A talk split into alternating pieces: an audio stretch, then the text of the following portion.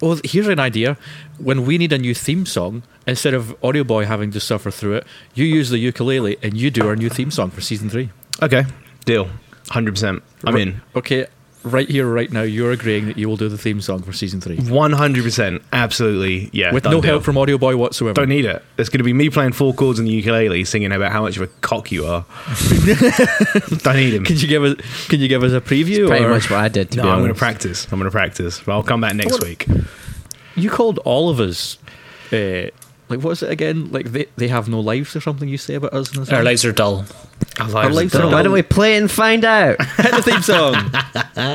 It's Meandering Movies, listening to Gary, Ryan and Gavin. It's all about films, but goes off course. Will there be arguments? Of course, cause everyone knows their lives are dull and they have nothing else to talk about. Hello, ladies and gentlemen, and welcome to the Meandering Movie Podcast, where we like to talk about movies, actors, celebrities, sometimes TV, sometimes video games, bit of a mixed bag, but mostly we talk about films. We've been engaging in positive chatter recently, and we've not been shitting all over each other, which has been quite nice. And following that tradition, I think we're going to try and keep this up by talking about our favourite actors this week, and going into that, their favourite kind of, like, the movies that we love them in, the movies that we think they're astounding. But before we get into it, I, as always, am your host, your producer, Gary Copeland. I am the sippy cup of treasures and delights, Gavin Stewart. Ryan. And quietly engaging, usually doesn't say much. Hello. It's Audio Boy. So there we go, guys. Just for, background, I'm sure you guys know the drill by now. I busted out my list 5 minutes before we started recording. Gavin came up with this 6 months ago and has been curating it specifically and carefully for the last 6 months. And Ryan was a bit of a middle ground. I think you gave yours a bit more thought than 5 minutes. Yesterday/this morning. But not much more, yeah. Yeah. Yeah, the funny thing is, a peek behind the curtain is, before we started recording, Gary was sitting there like, I can't think of 5 actors, I don't have 5 actors. Meanwhile, building this list over 6 months, I have 16 actors, and I've had to, 16, yeah, so... But don't worry, I've cut it down to 5. I'm not and you better just do 5. Don't do that thing you did before where you're like, well, I'm just going to say 25. Don't do that. I'm going to add 16 more at the end. You're not in 16. I don't sound like that. That's a terrible impression of me. No, you don't sound that in your head, but out loud you sound really like it. No, it's more like this. You've got to be really, hi, my name's Gavin, I'm dead nasally. Blah, blah, blah, blah, blah, blah. Oh, I'm so red. Hi, I'm Gavin, I'm red nasally, and I like alcohol. So another peek behind the curtain for the audience. Soon, none of these voices you'll get to hear, because I'm going to kill them all, because even during these terrible times, they still pick on me. I think I broke my pen. Good. Oh, no, I fixed my pen. Can you stop clicking the pen into the microphone, please? That's a good idea, actually. I'm going to stop clicking the pen into the microphone. Who would like to go first? Gavin. I want Ryan to go... Oh, fuck. Fire in, Ryan. Let's get cracking with your actor numero uno. It was quite hard to pick... between my 2 lists. I've got a list curated for people who I genuinely respect and who I like their work, and I've got a list that'll just annoy Gavin. I've got a list of just people that I know Gavin doesn't like. All the actors from Booksmart. That's that list. Exactly. So I'm going to start off with, I think, a pretty broad one. I'm going to start with this one because I'm sure that someone else might have it, and I just want to get it out of the way because usually I go last and get humped out of things I want to say. This is true. Gary took Ex Machina and Ghost Story from you. Yeah, I did. I apologise. And sometimes I think a lot of mine are only in very specific periods of their career. I don't have any actors who I've enjoyed throughout. I'm sure that's pretty across the board. Okay, yeah, I get you. I wouldn't agree with that on my list, but no, one of them I would. One of them 100%. The other 4 I'm quite happy with. In fact, yeah, I've got one that I'm really happy with. You're really just drawing this out and not just saying a fucking name, aren't you? Whose name? Say any name. Just say a name. I've added things to the top, so when I showed you the book, there are just things to annoy you. Okay, you're a piece of shit. So my first one I'm going to go with is Matthew McConaughey. Oh, really? Okay. Because But only in the last decade, only from 2011 onwards. Yeah, because before that, he was just playing the kind of generic Hollywood, beach-bodied, attractive man. And then he did The Lincoln Lawyer, which came out of nowhere. Yeah. And he was so good. Like, he started off that really intense, kind of really great method acting, that kind of troubled guy thing that he does quite a lot, to be fair, but he's really good at it, so I don't care. It was a time that became the reconnaissance, or the that's not my thing. That's someone else coined that term. The reconnaissance, Gavin. But it was like The Lincoln Lawyer, True Detective, Wolf of Wall Street, Mud, Interstellar, Dallas Buyers Club, like all Interstellar, like all these movies that just kind of like took him from, like you both described, kind of like just douchey surfer guy who kind of hid in the background. Well, you think was a mainstay actor. Before that, we had things like The Reign of Fire, Ghost of Girlfriend's Past, Sahara. Fucking... I can shit on Sahara, but Reign of Fire is a fucking movie of movies. It's alright. It's not great. Gerard Butler, Christian Bale, Matthew McConaughey. It's fucking baller. I love that movie. He also did a voice in Kubo and the Two Strings, which is rockets him up. Such a great movie. Yeah, so I love him in True Detective. True Detective season 1 is my favorite thing ever. He did really turn around, because he was, as we've just listed, he did a bunch of garbage for the kind of first half of his career, and then has just maybe matured as an actor. Is that what you can say? And he's kind of stopped getting upset. I think maybe like there must be a huge obsession with just money. See, if you come from a background that's not like loads of money, and people just are just throwing millions at you for what is essentially shit, which is what he did. And then you get to the stage where you've probably got quite a lot of money, and you're like, I could make things I actually give a shit about now instead. I could start doing some passion projects. Yeah. And you're like... I feel like with the movie Sahara, that's where things took a turn for him, because that was a movie that he personally kind of like pushed and helped produce and all this kind of stuff. And it was going to become like a... what they wanted to be, the next big kind of Indiana Jones like action franchise. Yeah. Following on the tales of The Mummy. Yeah. And the movie fucking tanked financially and critically, and the production company that helped fund that movie had to shut its doors because it lost so much money trying to make that movie. So he had to like, I think that was maybe a turning point for him, where it's just like, I'm going to like back off for a wee while and like reconsider my options. Yeah. And thankfully he came back with movies like Mud and TV shows like True Detective, and those just completely changed his direction. And now when you talk about Matthew McConaughey, like we are doing, Matthew McConaughey positively, because I feel like maybe 10-15 years ago, I'm just steaming right through whatever you just did there. 10-15 years ago, people probably, if you mentioned the name Matthew McConaughey, wouldn't have talked as positively as we are now talking. McConaughey, it's like a party chant. Matthew McConaughey. Matthew, I feel like who? You can't give Gav a hard time for reconnaissance, and you started chanting that. So there you go. Matthew McConaughey is a good one. Gav, do you want to fire in with number 2, number 1 on your list? Yes. Are yours in an order, Gav, or you've just kind of done yours? I just wrote names down. Mine's not in the order I wrote them in. Yeah, cool. I just got McConaughey carried away because I thought less people would say it. I am going to start with a big name. Just to get this big name out of the way, just in case anyone else has it. And it's a name of an actor we all know and love, and it's Tom Hanks. Oh, that's surprising. I definitely thought you were going to be putting very niche French actors 1 to 5. None of these actors are actors you've never heard of. All heard of all of these actors. That's incredible. We'll see. Oh, you know. Who's Tom Hanks?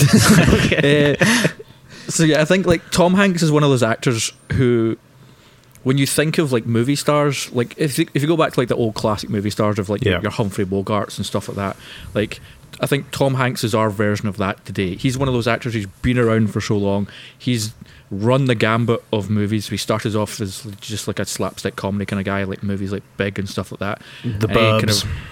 The Burbs, and then he kind of transitioned more into this kind of dramatic actor, and now he's kind of got this beautiful balance of like he can go anywhere and kind of take on any role, and you always know you're going to get something great from Tom Hanks. Yeah. And he's just a genuinely lovely man, And I just love Tom Hanks, and any time I get a chance to see Tom Hanks in a movie, I'm all for it. Yeah, I get what you mean with that as well. He's definitely he definitely grew up in the kind of era of classic cinema, so he would have grown up watching things that, you know, we're not what we've grown up with whatsoever. Obviously, that's just his age. But you can tell that he's come from a place where he wanted to be an actor, not just like the beginning of Matthew McConaughey's career where he wanted to just make some cash.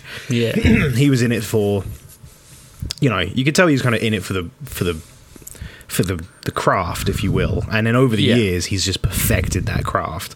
And he's so heartfelt and just a genuinely good actor. It's amazing watching him kind of jump from role to role as well. I think my only complaint with Tom Hanks is that he's not one for kind of lightheartedness. Like if you're watching a Tom Hanks film, especially more recently, or like, well, maybe not lightheartedness, I mean more kind of like bit roles. Like you don't see Tom Hanks in anything unless it's a Tom Hanks movie. You know? Yeah, he's pretty one-dimensional.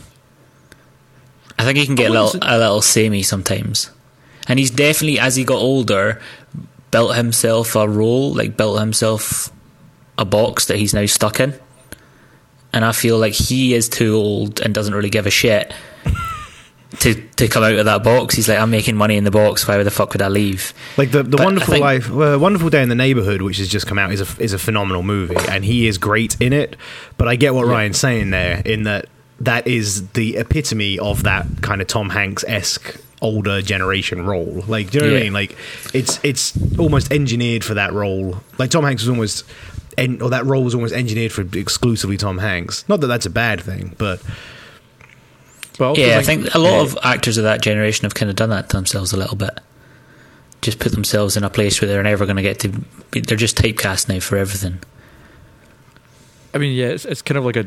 It's a double-edged sword of just like they've put themselves there, and also studios now won't let them get out of there. Yeah. It's like we want you there because you can do this, and you've proven you can do it. So let's make you do it. And like, I guess it's kind of like they still get to do the work they love. And I mean, Tom Hanks clearly cared a lot about what was the movie you just said that I forgot the name of already? Wonderful Day in the Neighborhood. That Thing You Do. Yeah, Wonderful Day in the Neighborhood. Would you stop going on about That Thing You Do? We'll talk about it in a second. You're obsessed.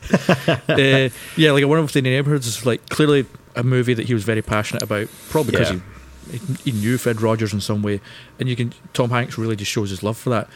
But another reason I love Tom Hanks is if you just look at Tom Hanks's filmography, it's so varied. Yeah. Of like you can go from something like Saving Private Ryan, which is like this intense, gritty, one of the best World War II movies of all time, or you could just look over there and say, oh, you've got the Toy Story franchise, one of the most beloved kids' movies of all time. Yeah. But even as Woody, he's still the same person.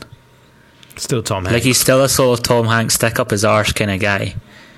Even as a toy cowboy. Do you know what I mean? Like he has that kind of, he's stuck in that role. Yeah.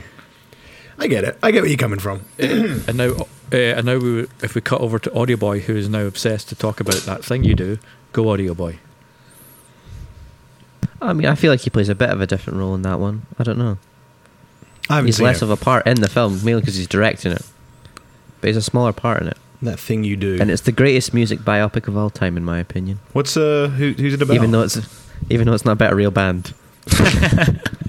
Classic. That was probably why it's the best one. Yeah. So I'm going to bring us round with a final. So I'm going to start big as well. I think I'm going to go with one of the biggest name I've got on my list, and I'm sure you'll probably both agree with this one. And this is although he kind of falls into the same problem that Tom Hanks definitely did. I feel like this person tried to break out of that on a couple of occasions before their untimely death. But Robin Williams. Oh, yeah. So, you know, Robin Williams was, at the beginning of his career, pure comedy. You know, he had that energy about him, and everything he did, they injected that, and they told him, look, just go nuts. I think Robin Williams probably got carte blanche with pretty much every role he got. You know, they just said to him, do your thing, we trust you on this. Yeah, you're here because you're you. Time, yeah, exactly. Like 90% of the time, you got exactly what you expected, Robin Williams. You know, I mean, the genie is literally Robin Williams on a big blue fucking... cartoon. Yeah, exactly. Like there's nothing else there. But what I loved about Robin Williams is later on in his career, he really tried to come out of that. So he did things like Bicentennial Man. He did 1 Hour Photo.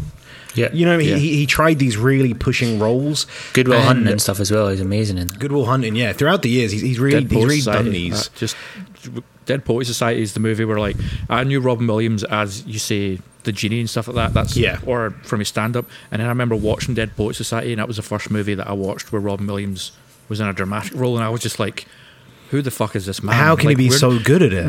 Where did Robin Williams go? And just like, he's one of those actors that in a family, so in like your niche family of young kids, mum and dad, everyone in this whole family is going to have a film with Robin Williams in it that fits into their age category. Yeah, absolutely. What I mean? So there's like young kids can be watching Aladdin, some older kids can watch maybe Missed Doubtfire, films like Jack, and then he goes right older to like Dead Poets, which is like late, maybe for late teens, early 20s, and he's got older stuff like Good Will Hunting and things like that. One Stop Photo. Yeah, absolutely. But he was so talented, and it was wild just watching him come out, and every single time he brought a new movie out, it was either getting classic Robin Williams, which everyone knew and loved, or him trying something new, which was just great. You know, you don't get a lot of actors that do that, and it was like he was pushing back against the typecast, like you were saying, Ryan. He really didn't want to get fallen, you know, he didn't want to fall into the, hey, Robin Williams, we've got a wacky character in this new Adam Sandler movie. He'd be like, no, I'm cool, I'm gonna do a psycho killer who works at a fucking photo shop, like, and falls in love with a family. If you think about it, like, the movie Aladdin kind of set that kind of tone for a lot of Disney movies, where it's like, oh, we're going to have your main guy, and then we're going to have the comedic sidekick, the wacky kind of side guy, like Eddie Murphy and Mulan. Yeah, I was Danny DeVito and Hercules. So Robin Williams could have easily just done that role for the rest of his career. He's like, just come along, be the wacky, funny sidekick, say some funny improv lines, and then by the end of the movie, disappear because the hero needs to have his hero moment. Yeah, because he was a comedian as well. Like, that was his job. Improv comedian back in the day. But I think the reason, or why I feel one of the reasons that Robin Williams works so well in that kind of such a broad range of movies, is his style of comedy was so genuine, where it was him just giving like such a genuine kind of wonderful example of himself, and he brought that into his roles as well. It's the same thing that you said about Tom Hanks. Robin Williams cared. Like, Robin Williams, and I think probably the majority of these actors we're all going to list here do give a, you know, they give a crap, I'd say. I think on my front anyway. Wait, no, I've got Bruce Willis as well.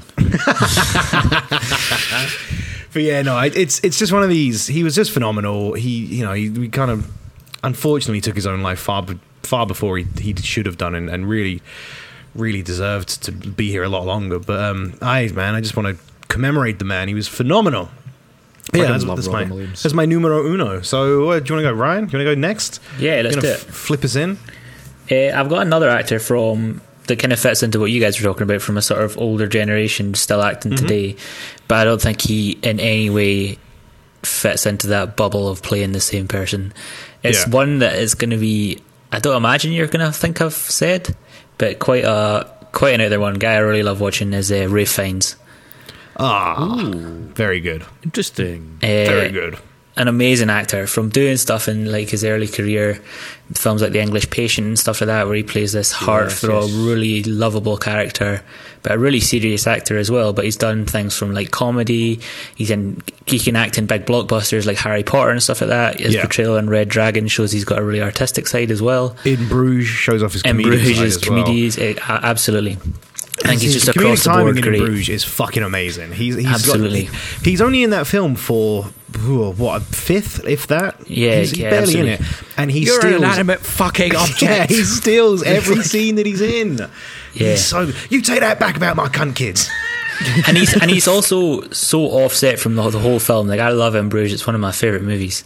Yeah, and I think like the tone of it is so like underlying that kind of like dry Irish comedy fit in with quite a darkness. And he just comes in like a fucking wrecking ball. He's not really, he doesn't really fit in the film at all. Yeah. And he just pulls it off so well. It's from the first phone call you hear in Bruges as well. The first phone call you hear with him, where what's his third word is just fuck. Brendan Gleeson is saying, yeah, I've got him here. He's like, does he really like it? Does he really like all the fairy tale? You show him the swans. It's like, why does this crazy London gangster give a fuck about this fairy tale place, you know? It's so weird. He's talking to you about the fucking alcoves as well. Bit of a weird one, I think with Ralph Fiennes, it's one of those actors where if you look I'm going to say the word filmography so much during this episode, but just accept it. That's right. The filmography of Ralph Fiennes. Yeah. Do you just mean his career? Just say career. Just his discography of films. If you, I like taking like two polar opposite films of an actor and kind of showing the range in which they have. And when I think of Ralph Fiennes, I think of him in Grand Budapest Hotel, where he is just, like, as you say, his comedic timing. Him in Grand Budapest Hotel, he never misses a beat in that movie. Like, so good. His connection with Wes Anderson's writing is so great. But then if you look at the other side of him as the most evil motherfucker in Schindler's List, where he is, you despise him, he is awful, he is disgusting, he's something you want to put your foot down on and just wait till the blood starts pouring out of his eyes. But it's like, I love that from an actor like him. Or if you look at him like Snape, not Snape, Voldemort. From Harry Potter and that stuff like that. It's just like, he can take on so many roles, whether and he was great in Harry Potter as well. And like, there's so many scenes in Harry Potter, and you're like, at least someone's acting here. I got two things about Ralph Fiennes. One, I thought he was Ralph Fiennes for so many years. I remember being there the day you figured out it wasn't Ralph. It wasn't. It was Ralph Fiennes. And number two, he's not Eddie Marsan. Eddie Marsden's. You know who that is? Yeah. Yeah, I honestly, for years... James Marsden from Sonic the Hedgehog? No, Eddie Marsan. I honestly, for years, thought that Ralph Fiennes was Eddie Marsan. I have no idea where I've done that, but at some point I've got my wires all crossed up, and I just had the wrong human being in place of Ralph Fiennes. Yeah, but I talk about him, like, yeah, no, Ralph Fiennes was in that film. People go, no, he wasn't. I'd be like, yeah, he was. he was that bloke. And I'd be like, that's not Ralph Fiennes, mate. I was like, yeah, it fucking is, shut up. And I think that's another thing, talking about Kieran as well. I think Ralph Fiennes has quite a similar career early days to like Liam Neeson. Yeah. And you can really tell later on that Ralph Fiennes has kept caring and Liam Neeson's clearly stopped. Just getting a paycheck. Yeah, and it's like that change. You can see the change of direction where it just becomes about money. And if anything, go back to Matthew McConaughey, he's done it in the right way. Like, he's got his shit out of the way early doors and then gone into serious films. Like other actors like Bradley Cooper, for instance, as well, had like quite a slow start, comedy based career, and then he's gone into more serious roles as he matures, and maybe that's the best way to do it. Yeah, no, absolutely. Go on, Gav, number two. Number two on my list is going to be one that we'll see how you react to it when I go for it. It's Tilda Swinton. Yes, absolutely. But very close to being on my list. The interesting thing about Tilda Swinton, I feel, is she's an actress you can never pin down to like a specific kind of, or like this is where she fits in. Tilda Swinton has spent her entire career just doing things that she thinks will be interesting. I think that's, she hasn't given a fuck about the money. She hasn't given a fuck about she hasn't really given a fuck about anything. And she's just like, this role sounds fun, doesn't it? Yeah, I'll do it. Cool, whatever. Yeah, like if you see her when she shows up in like Bong Joon-ho, who recently just won like Best Director for Parasite and stuff. His two previous movies, Snowpiercer and Okja. Yeah. Like she is, like in Snowpiercer, it's like she's unrecognisable. Like it's mad with the northern accent, and the voice. Yeah, it's like, and then you look at her in Okja, and she's just like a whole different human being. Yeah. And then if any of you saw the Suspiria remake that came out last year, she plays three different characters in that movie. One of them is an 83-year-old man. I did not know it was her. Like, generally, the film ended, and I was like, oh, that was weird. Like, Tilda Swinton played an 83-year-old man. And Phil went, what? That was Tilda Swinton? I was like, I just thought it was an old man. And then she plays, like, this kind of massive globule monster thing, and then she plays another one as well. I can't remember who the third character was. I think she just plays... just the dance teacher. Just, like, the dance teacher. Like, it's... mental. Like I love that. Like the director for that movie was just like, hey, I've got these couple of roles, and Tilda Swinton is like, okay, well, yeah, I'll do that one. It's like, which one's? Like, all three. Yeah, I'll just have all three. It's like I'll Eddie Murphy can do it.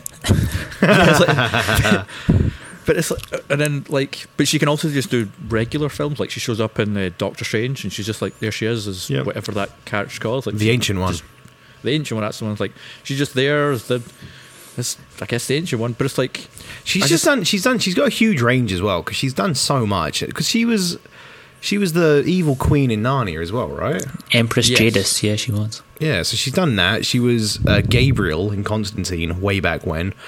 And she just seems to pop up in random... I think that's what I love about Tilda Swinton. You go and see something, and then all of a sudden Tilda Swinton's hogging half the screen and just being amazing. And you go, I didn't even know she was in this, but I'm happy. I'm happy she's in it. And someone who's, like you're saying, just pops up sometimes. She's not too egotistical about her work either. She's not like, I have to be the main character. I've got to be leading... Or supporting at least. Like, she's happy to be... She's like, oh, you're going to be in this film for 5 minutes. She's like, yeah, cool.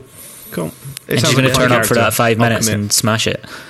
Yeah, absolutely agree. Yeah, I think it's just a situation, like we've said with many of these actors, like, she just loves the work that she does, and she's not, like you say, she's not there for the ego boost. She's not there to be the name on the poster. It's like, oh, this character's interesting, and I get to go to a really weird place with it. Yeah, I'll come along and do like 4 days on set for that. She played David Bowie, didn't she? Yeah, she was going to. She was going to be playing David Bowie in the biopic, but it's never came about. Right, okay. But if you ever watch a movie called A Bigger Splash, it's directed by, Luca Guadagnino, who did like Call Me By Your Name and stuff like that. She kind of does that role in that movie. Right, okay. David Bowie. Also, yeah. Okay. Also, Ralph Fiennes is in it, and he's great in it as well. My gran listens to this podcast and she fucking hates Tilda Swinton, so I'm excited to see what she says about that. Yeesh. So number 2 for me, I've gone for Emily Blunt. This is interesting for me, because wonderful actress, great range of movies, but I'm also deeply in love with Emily Blunt, and I want John Krasinski to get taken away so then I can be with her for the rest of my life. That's definitely what will happen. And the minute her husband for quite a long time is taken away, she'll forget it immediately and run straight to a boy with a red face and a mustache. Would you leave my red... Right, okay. You can attack my red face all you want, but don't you come at my tash. My tash is glorious. But Emily Blunt is... I just think she's phenomenal. And you're right, Gav, you kind of said it nice and succinctly. She's got a crazy range. She's done... sci-fi, you know, Looper, Mary Poppins. She was in Edge of Tomorrow, Quiet Place. She's definitely kind of leaning into a certain brand, which seems to be kind of action sci-fi, you know, but which must be fun as hell. Yeah, it must be, right? and then every now and then she pops up doing Mary Poppins Returns, where she's just obviously loved Mary Poppins as a kid and thought, I'll jump on that. I could probably. Yeah, and has kids as well. It must be nice for your kids that your mum's going to be Mary Poppins. Right? How cool would that fucking be? That would be class.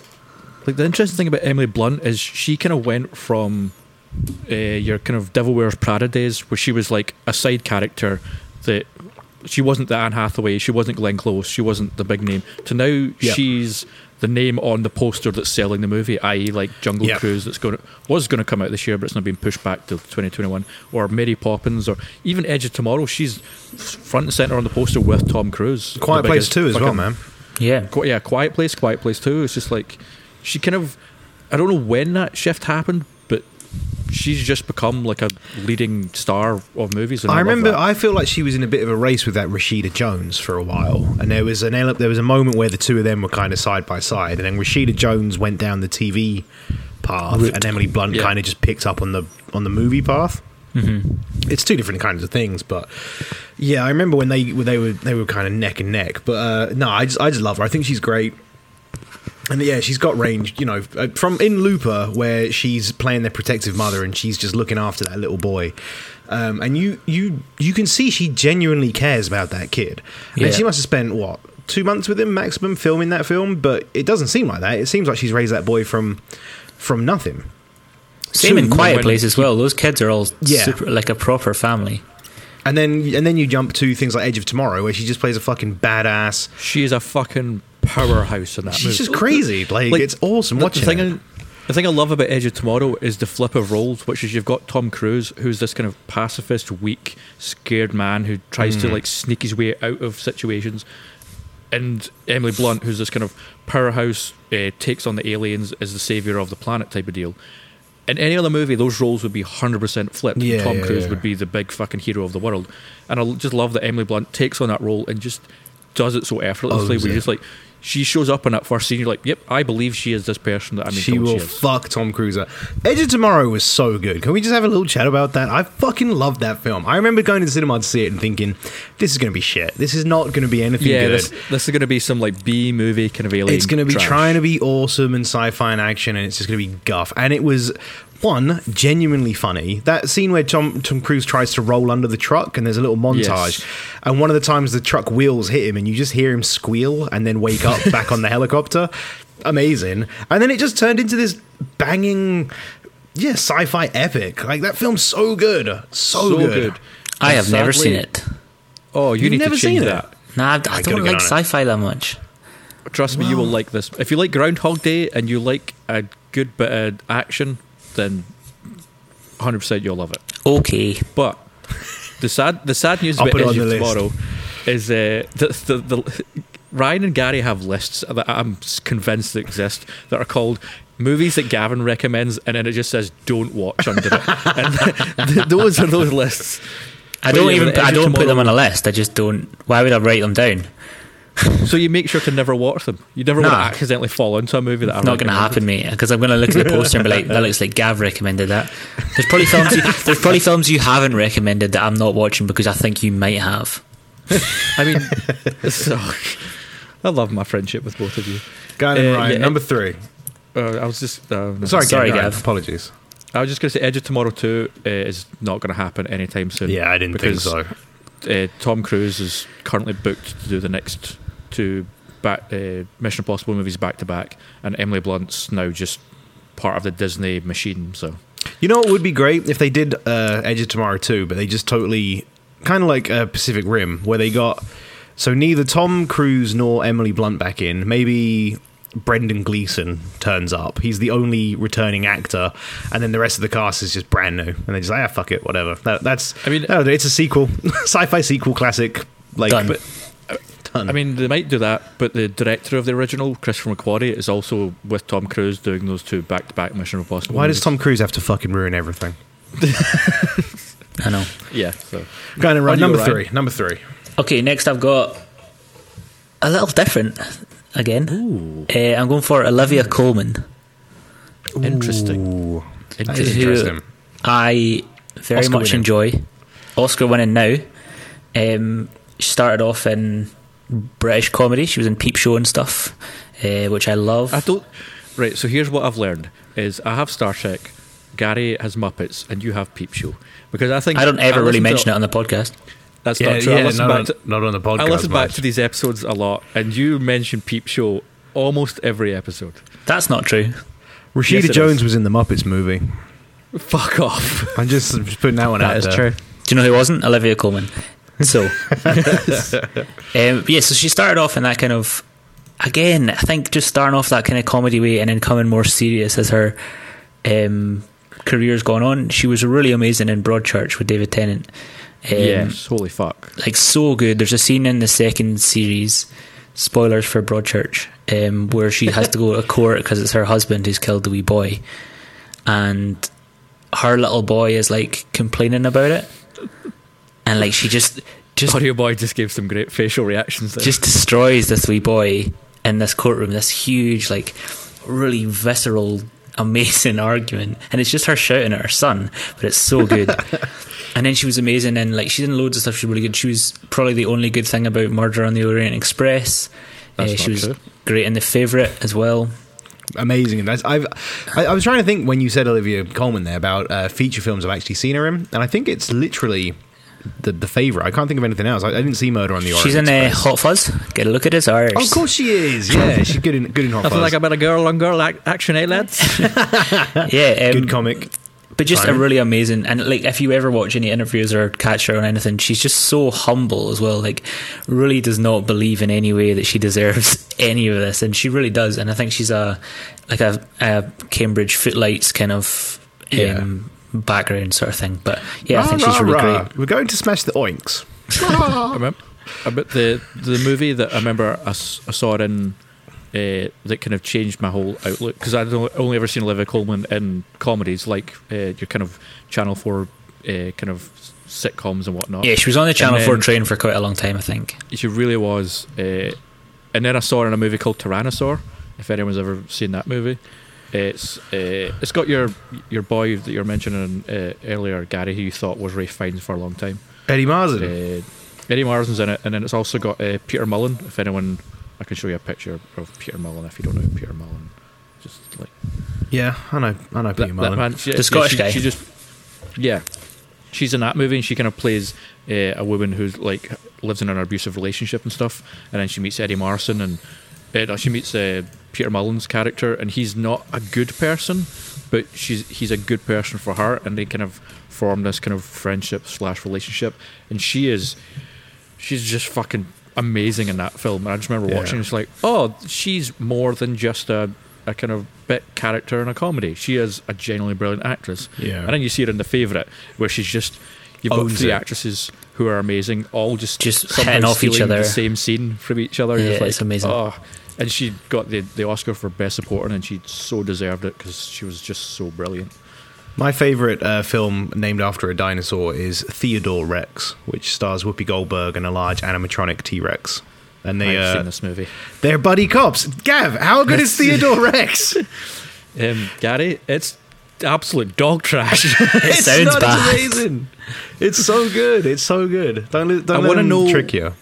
I just want to know what the producer had on Whoopi Goldberg to blackmail her into having to do that movie, because it must have been something bad. Maybe Theodore she just Rex had a fun year. She was like, "Yeah, I'm going to be a yes man this year. Let's do it." It's great. It came off the back of Dinosaurs, I reckon. That was when it was probably like, you know, Barney was massive. The Dinosaurs TV show. Whoopi Goldberg was in her stride.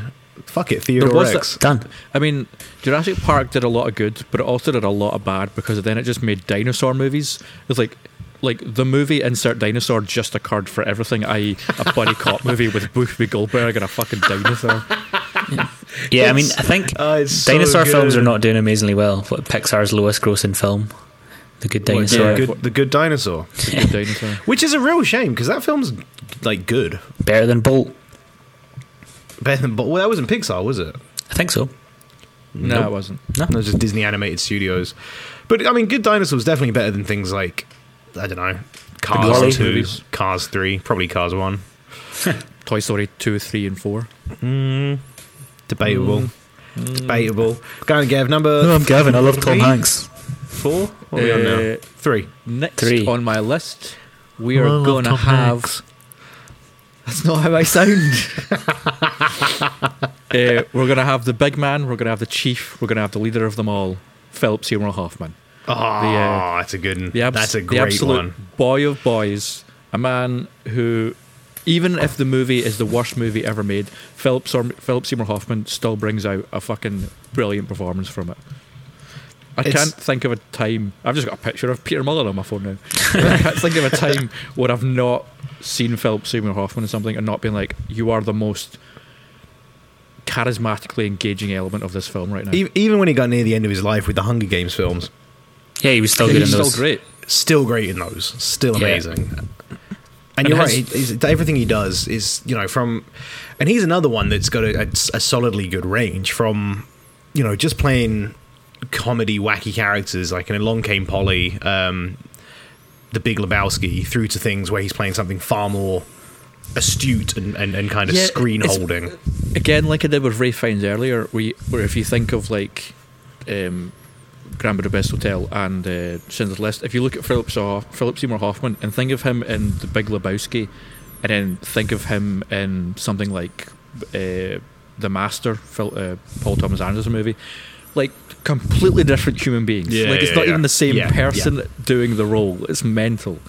Yeah. And I think the movie for me that always stands out of Philip Seymour Hoffman just being the fucking boy of boys is Capote. If anyone's ever seen that, he transforms everything about him, from his body language to the intonation in his voice to like the sound of his voice to the way he carries himself and how he exists within a scene. Because usually Philip Seymour Hoffman, he's a bigger guy. He usually stands quite out, but for the character that he was playing in that film, he's so small and kind of meek in the scene. It's I love him. And then of course, what do you call it? I forgot the name of the film. Paul Thomas Anderson film, Mark Wahlberg, where he plays a porn star. Boogie Nights. Boogie Nights, yes. Thank you, Audio Boy. I got it. Just like he said it off camera first. Yeah, well, sorry, I wasn't in the microphone. Then the audience will not know, and I will sound like the victor. Yeah, just like him and Boogie Nights, and just he's so good in Almost Famous as well. He's just great. He's great in pretty much everything he does. Yeah, it's phenomenal. And it, funnily enough, that brings us into he's on my list, but I'm going to change these two around just because this works. Nice segue. Jeff Bridges, following on from Philip Seymour Hoffman. Jeff Bridges is another one. I seen him first in Big Lebowski years back, and very quickly fell into the Tron Legacy. Oh no, the original Tron. Yeah, of course. Yeah. No, funnily enough, Big Lebowski was the first thing I seen him in, and then me too. I think I seen Tron Legacy without seeing Tron, and then went back to Tron. I mean, it's no difference. It really doesn't. But you know, Jeff Bridges he's great, and same kind of thing. He a bit more kind of typecasting. He does a lot more of the kind of Jeff Bridges. Is he typecast actually? Now I'm thinking about it. Not really. He did Crazy Heart. Was it Crazy Heart? Crazy Heart Strings. Yeah. Crazy Heart. Holy fuck, that film is phenomenal. And he just fucking delivers this stellar performance start to finish. And even in things like Iron Man, the first Iron Man film where he's playing Obadiah Staines, where that was the first Marvel film. You're up against, you're acting alongside Robert Downey Jr. And he just plays such a fucking great villain. Like, he's got so much menace in every scene that he appears in the first Iron Man movie, you know? Also looks so good bald and with a beard. So good bald Strong with a beard. Look. So good. You hear good. That, Ryan? Do you hear that? Yeah, I know. It's going to be my look in a few years, I think. But yeah, he's let's just a few days. Just maybe a phenomenal actor. And I fucking love him. I could do Jeff Bridges. The thing with Jeff Bridges is I think movies like The Big Lebowski are where a lot of people will remember him from, like, oh, that's the first time I saw him. Yeah. But Jeff Bridges has been around since the 50s. Yeah, like, yeah. He started when he was like 17 or something like that, and he's just been going ever since. And his career has had, because he's been around for so long, obviously it's had so many like highs and lows. Because like in the 2000s, from like I'd say from like 2005 to like 2015 maybe, he had a lot of fucking duds. Like, there was a lot of dud films in those years, to be fair. There were a lot of dud films in those years, but it's like if you look at like when he's in RIPD and stuff like that. I will not let you slight his fucking performance in RIPD. No, I'm not slighting his performance. I'm coming at the movie. Oh, the film is not. It's not a film that you'd say, oh yeah, that's definitely something Jeff Bridges would be in.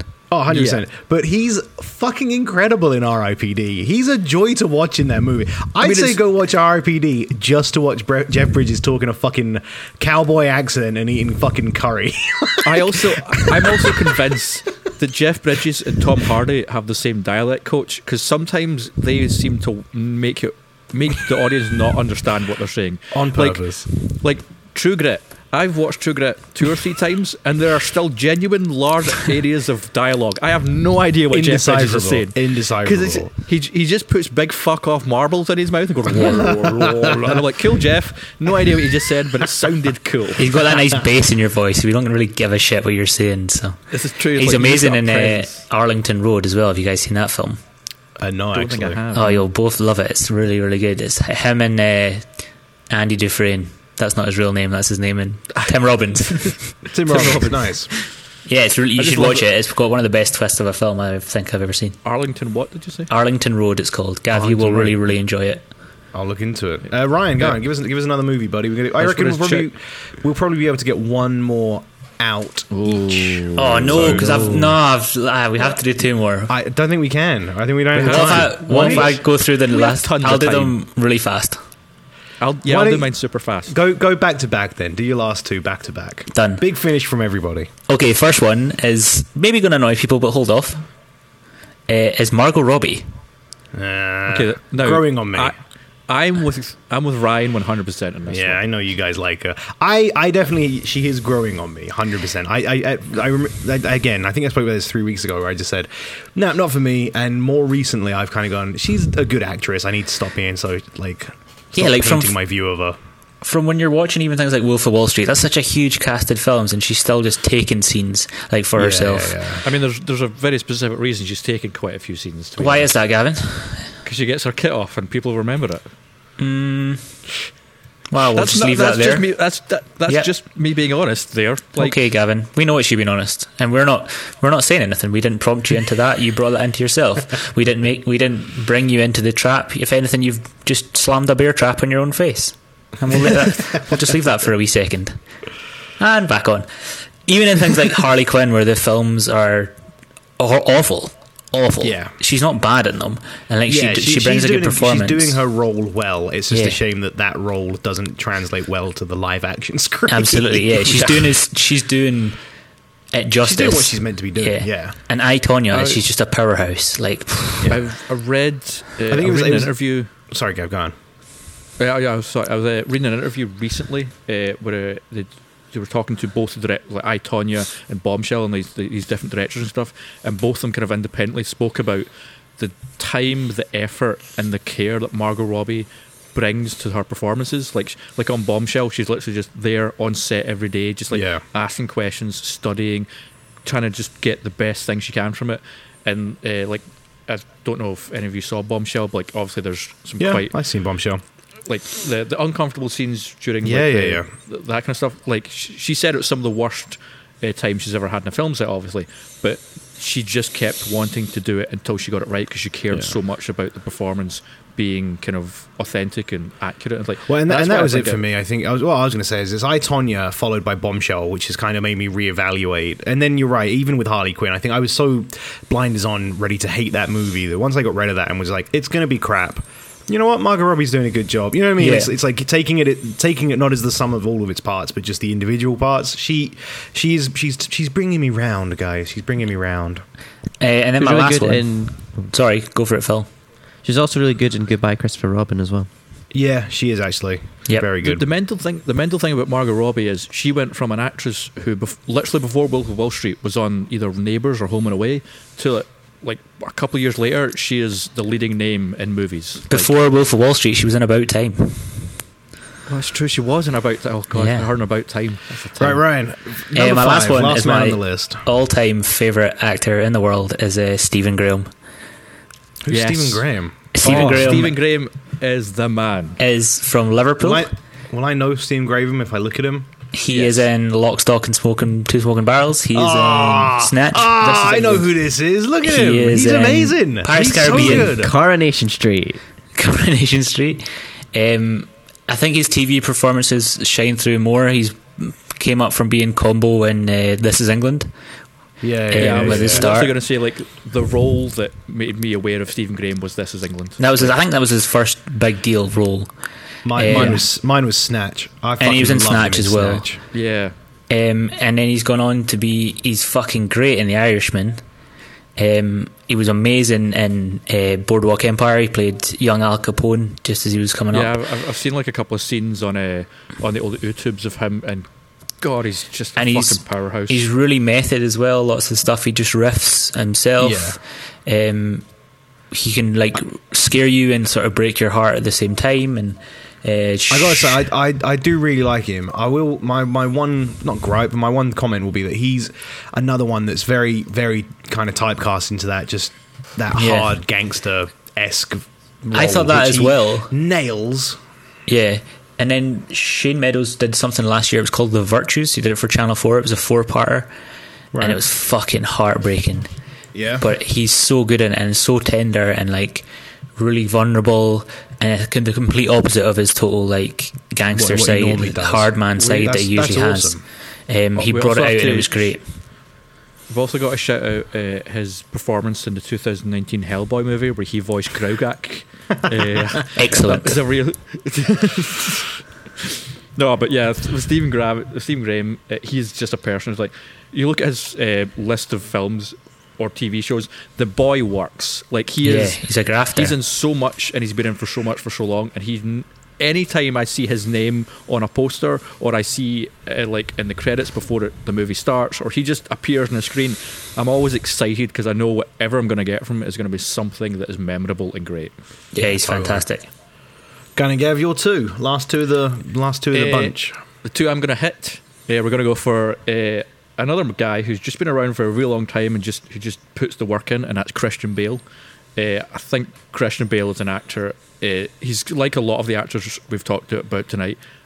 Like it's the middle of the night. It's the morning. It's 10 to 3 in the afternoon, guys. He has an astonishing range where there's the obvious aspect of his career that people talk about, which is the body transformation he goes through. Oh yeah, that's mad. Machinist and Batman Begins and Vice, where like he goes all over the place. But it's the performances as well. Where like I watched like it was undeservedly nominated, but it was still a good movie. Le Mans last year, where he's in that movie and he's got such a presence, and he's got a great comic relief kind of aspect of that movie. And then you look at him over in Vice, where he plays Dick Cheney, one of the most evil men to ever live. And then he was fucking Batman, or as a child star he was in a Rising Sun, Steven Spielberg movie, and he was also in the film adaptation of Treasure Island when he was really young. You played Jim Hawkins, I mean, there was literally a movie on last night directed by Scott Cooper. It's called Out of the Furnace. It's him and Casey Affleck, and like he just what's the one where it's him and Mark Wahlberg and he's the Mark fighter is a boxer, the fighter, like him and the fighter. You're gonna say what's the one where Mark Wahlberg's a fighter? What's that film called? But it's just like if you look at his IMDb list of films. Every single time he just gives a performance that's so fucking different from the last, and he is one of those names where if you he's a real method actor, and he might be one of the last ones, really one of the last great method actors we've kind of got in the up and coming. You know, he is what Jared Leto wants to be. Yeah, 100%. Gav, I'm surprised you didn't mention Christian Bale's best movie. Oh God, what? Reign of Fire. I mean, I didn't want to bring it up again. I already got one hit. But that's a great example of just like he can do those kind of schlocky like B-movie action films. Yeah. He still gives a great performance, or he can be in these Oscar-winning movies. And like you say, he is a method actor. I think of him the way I think of Joaquin Phoenix. It's just like these two actors, they are method, they commit to their roles, and they also don't really take part in this whole celebrity PR bullshit thing. They're apart from when Joaquin Phoenix cancelled his career for a fake documentary. That's true. It's like Christian Bale, like you don't see him in his press junkets doing like funny like radio bits where he's spitting water on people and like they're playing games. It's like I'm here as an actor. Let's talk about my film, and then I'm going to go home and enjoy time and shout at some like crew members. The Terminator Salvation. I was like, oh, good for you. He's a screen stealer, to be fair. Like even in the fighter, like he's not the main character, but he's just. I mean, he got nominated. Mark Wahlberg didn't. So. He won as well, I think. Yeah.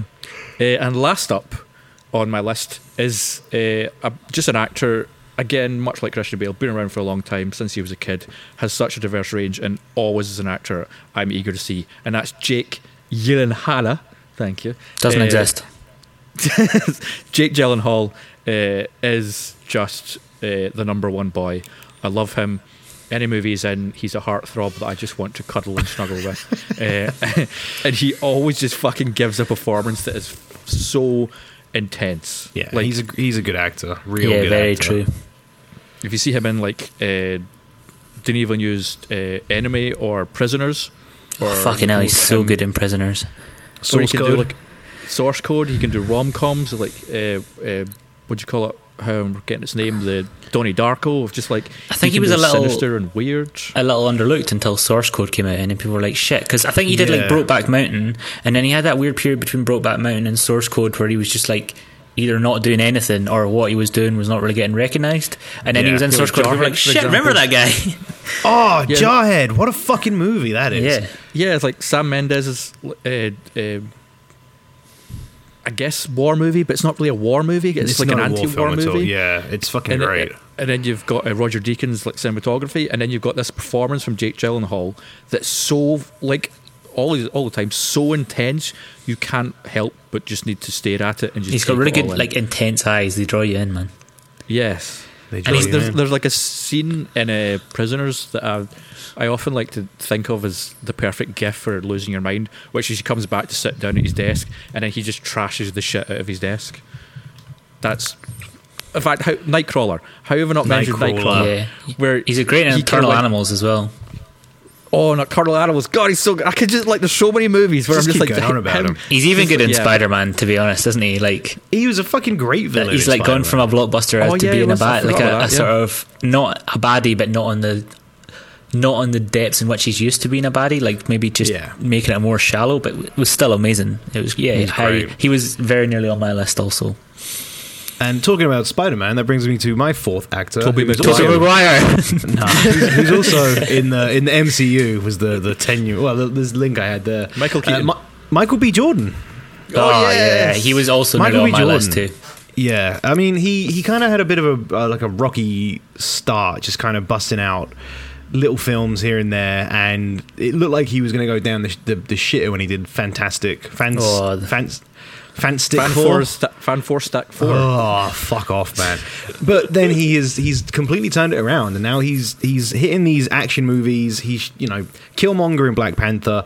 He's in Just Mercy, giving a fucking heartbreaking performance. He's just fucking nailing these roles left, right, and centre now. He was in, and I think one of the earliest roles I believe I saw him in. I want to make sure I get this right. Football Station? Chronicle, I was going to say. Oh, yeah, Chronicle. Yeah. Remember Chronicle? Oh, yeah. I fucking loved Chronicle, and it's one of those. I mean, I know I'm, you know me. I go on about sci-fi far too much, but I fucking loved that film, and he's just fucking great in that as well. He's just a great actor, and it's nice. He's in the pit of actors that we've got that are on the. Like, we're going to still get another 40 years, 50 years of acting out of him. Like, a lot of good from this boy. Him, John Boyega, Lakeith Stanfield. Like, there's a bunch. I'm trying to think of else. Daisy. What's her name? Daisy Ridley. There's just like this new wave of actors that we're getting coming up that aren't the old boys. It's the fresh blood that we've been waiting for, and I'm just excited to see the next kind of 40 years worth of cinema we get with this group. But I'm happy Michael B. Jordan's in there. Like, he's phenomenal, such an actor. Yeah, I think with Michael B. Jordan, it's similar to what I said with Robin Williams earlier, where it's like there's just a genuineness to him. Yeah, where you just believe what he's giving to you. My first introduction to him was when he linked up with Ryan Coogler and did Fruitvale Station, which is the true story of like a black teen who was shot by police, and just that whole story. Then he went on to do Creed with Ryan Coogler, and obviously Black Panther with Ryan Coogler.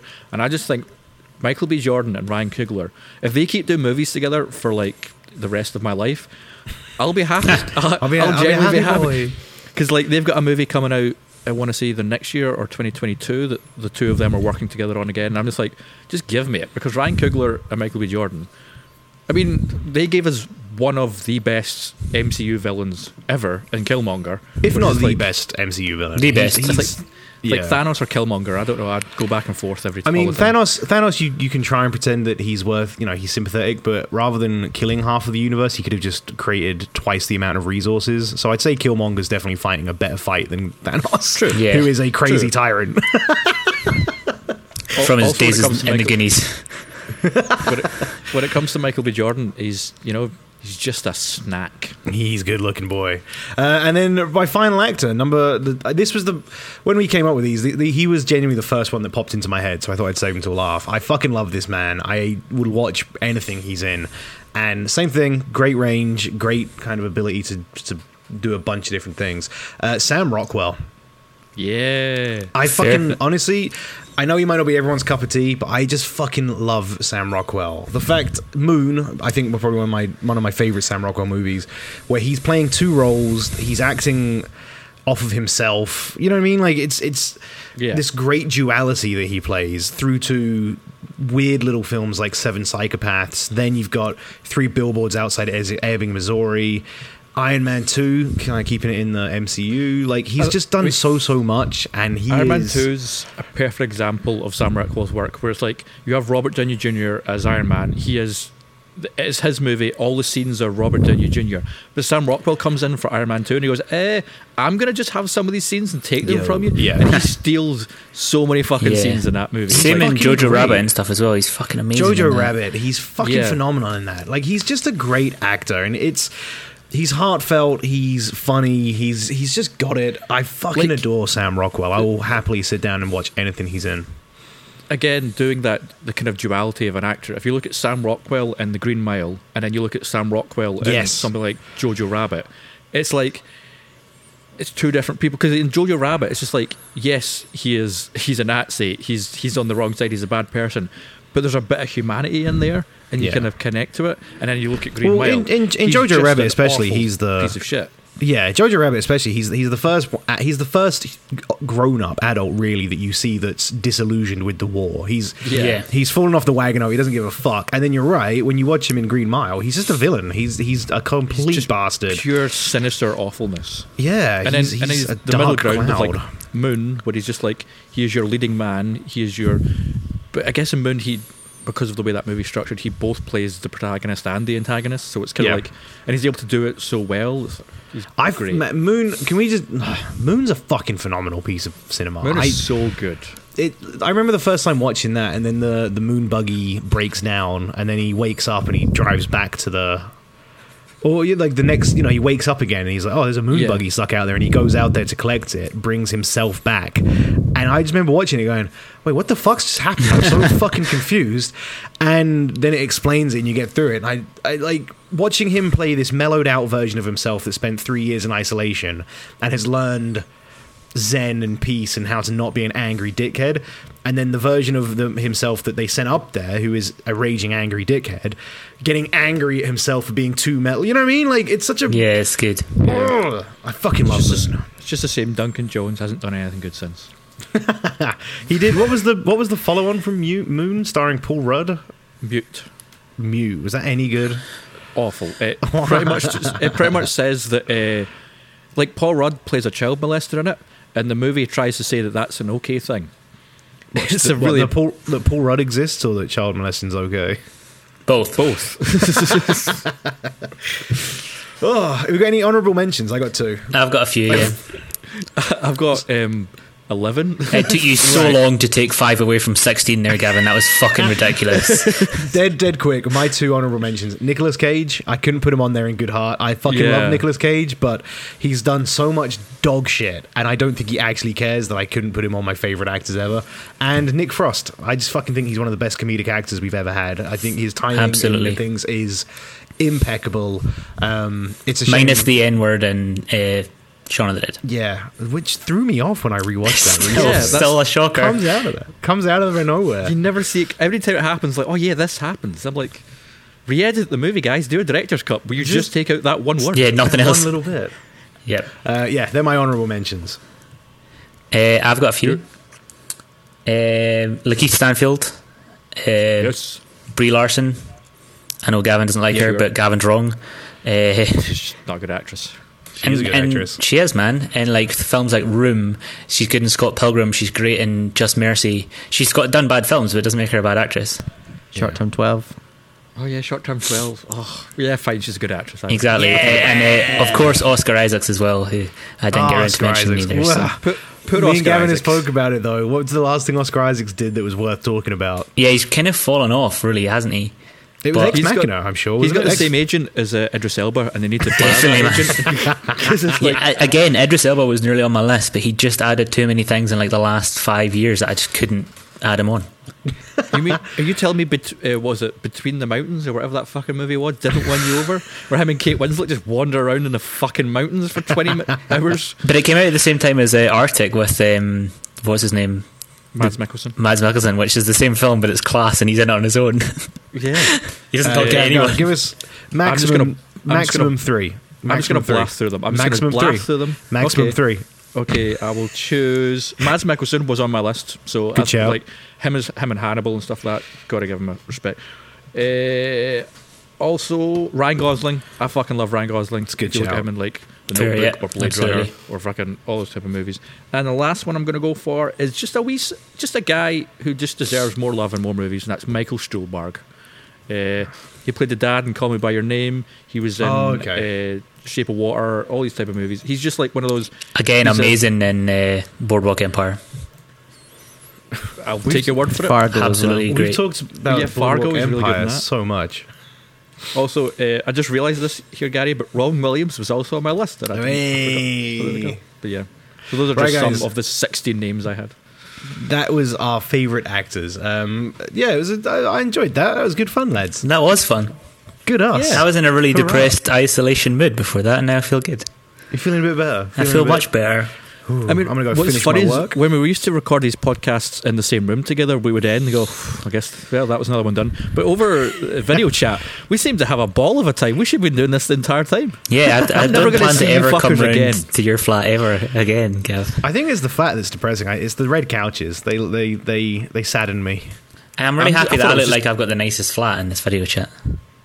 Fuck you. I've got my branding behind me. Yeah, Gary's just trying to sell himself fucking prostitute. Yeah, but I've got Audio Boy and none of you have Audio Boy. That's true, that's true. You win on that. You only have girlfriends and fiancés. Ooh. Right, guys, that's it from us. We'll be back next week talking about Theodore Rex in its entirety. Thank you so much for listening. Gavin, if people want to get in touch with us, where can they go? You want to jump on to the Twitter and search for @MeanderingPod. If you want us on Facebook or Instagram, search for Meandering Movie Podcast. If you want to send us an email with topic suggestions or thoughts on your favourite actors or anything like that, that's meanderingmoviepodcast@gmail.com. If you're on iTunes or you're on Spotify, scroll down, there are links to everything down there, including Gary, who is back to twitching again, and he is doing daily, if not weekly, quizzes. Daily quizzes at the moment. He's doing daily quizzes. So that's every single night. twitch.tv/pixelscafe. twitch.tv/pixelscafe. Every single night we'll start the stream about 7:30. The quiz starts at 8 o'clock. It's only an hour and 20 minutes worth of questions. Just nice need pen and paper. Need pen and paper. You can do it online. It's good fun. Come say hello, and we'll get some trivia on the pop. People, and you never know, your favourite podcast boys might be in the chat as well to say hello. So yeah, that's us. All right. Thank you so much for listening, ladies and gentlemen. We'll be back next week. Have a great one and enjoy. Music is life. It's Meandering Movies, listening to Gary, Ryan and Gavin. It's all about films but goes off course. Will there be arguments? Of course, 'cause everyone knows their lives are dull and they have nothing else to talk about.